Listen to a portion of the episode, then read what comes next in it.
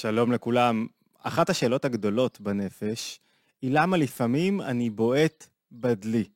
אני בועט בדלי הרגשי שלי, אני יודע מה יגרום לי, אילו מחשבות יגרמו לי להרגיש לא טוב.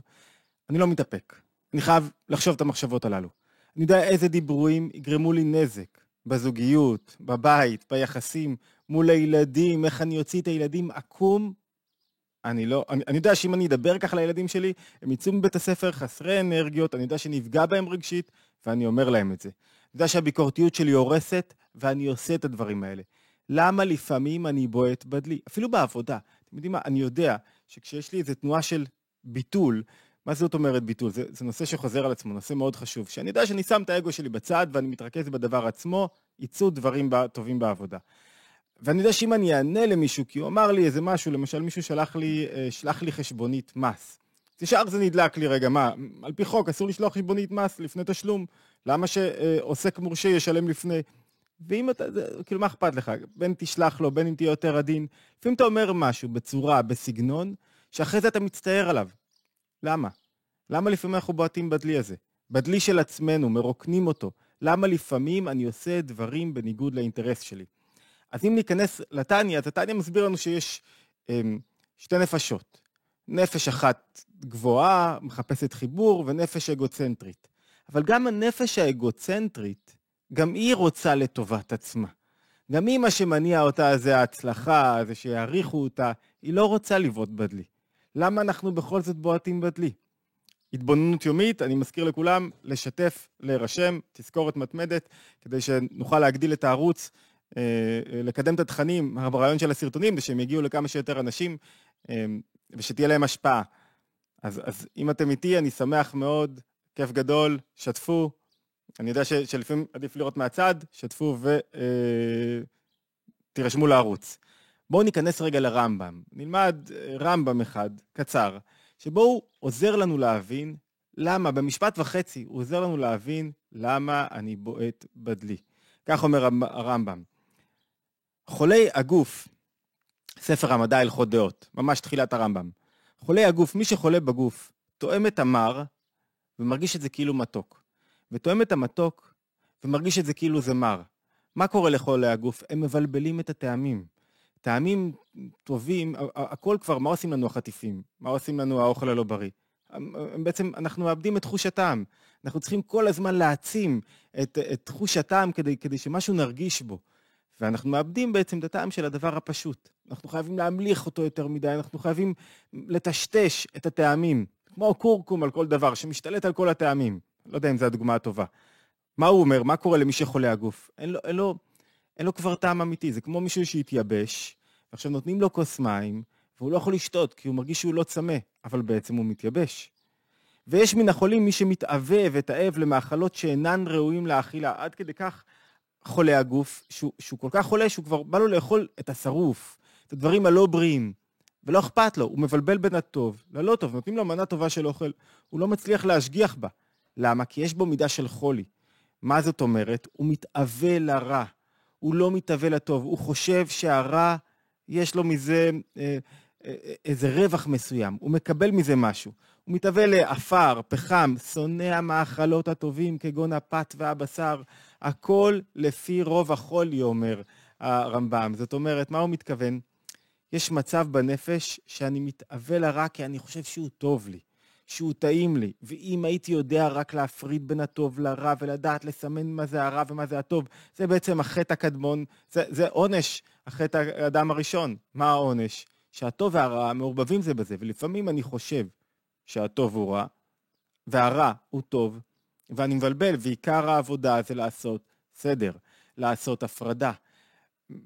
כך, ממשיך הרמב"ם, בני אדם שנפשותיהם חולות. החולי פה הוא לא חולי במובן הפסיכולוגי, הוא ההתמודדות של כל אדם עם הנפש שלו ועם הקשיים שלו. בני אדם שנפשותיהם חולות, שיש להם איזה אתגר, מתאווים ואוהבים הדעות הרעות. הוא חושב שיש משהו במקום הרע, ושונאים הדרך הטובה, ומתעצלים להלך בה. מה זאת אומרת? מה הכוונה?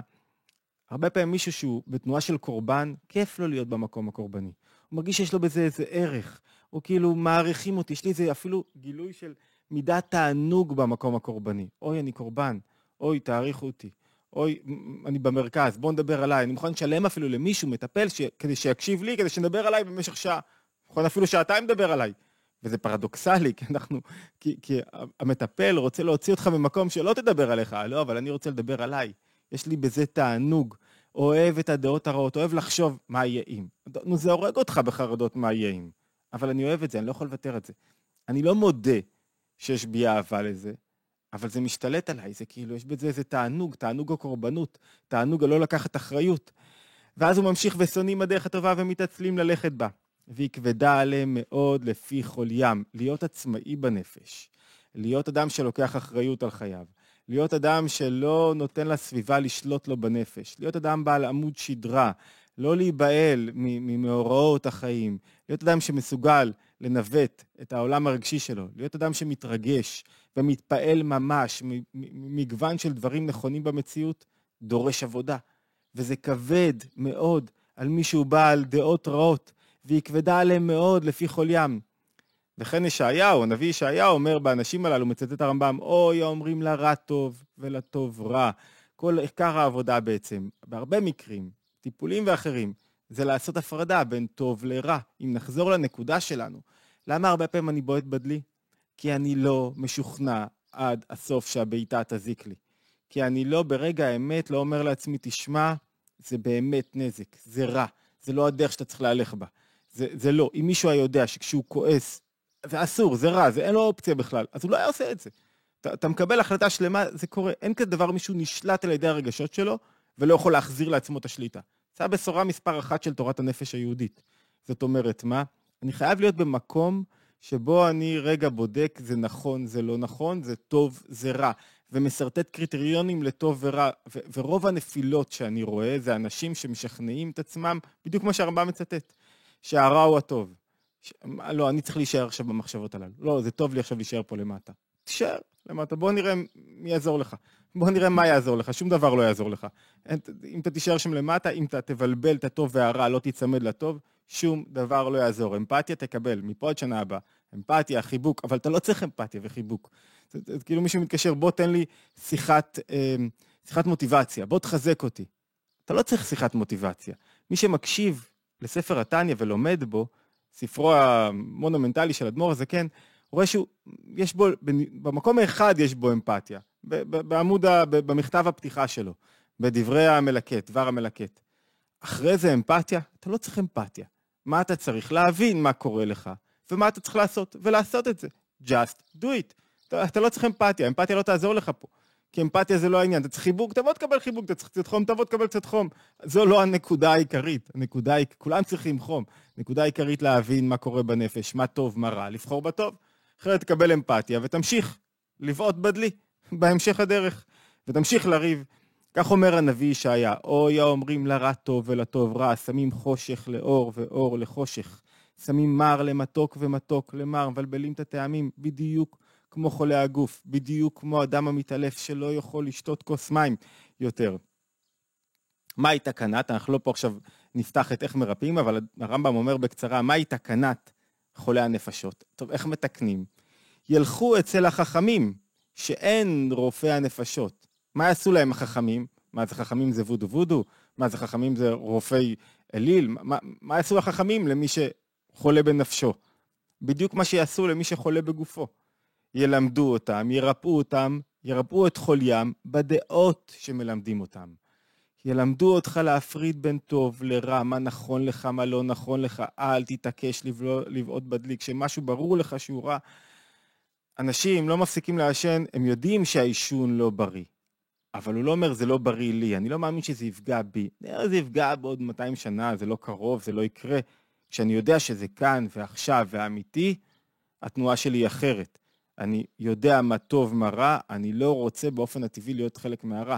זאת אומרת, יש בי אמונה בסיסית בטבע האנושי לא לחפש את הרע רק מה, צריך ליצור את ההבדלה הזאת, גם במחשבות, גם בתחושות, גם בדעות, גם באיך שאני רואה את עצמי. פיתוי גדול מאוד לראות את העולם כחרב, כקשה, כהכל נגדי, כדברים לא הולכים לי, לא אוהבים אותי, אני לא מתקדם בעבודה שלי, זה פיתוי גדול מאוד. דעה רעה. המשימה, בכל פרט, כשאתה יורד לפרטים, לפרוט ולהבין מהי הדעה הטובה. כמו מהו המאכל הטוב. אולי נסכם בזה שאנשים משקיעים כל כך הרבה זמן ואנרגיות ו- ומשאבים ו- ומשלמים בלי סוף על קורסים. דיברנו על זה כמה פעמים ב- בלימודים. בללמוד, לברר מה נכון לי לאכול ומה לא, ואיך לאכול ומתי לאכול.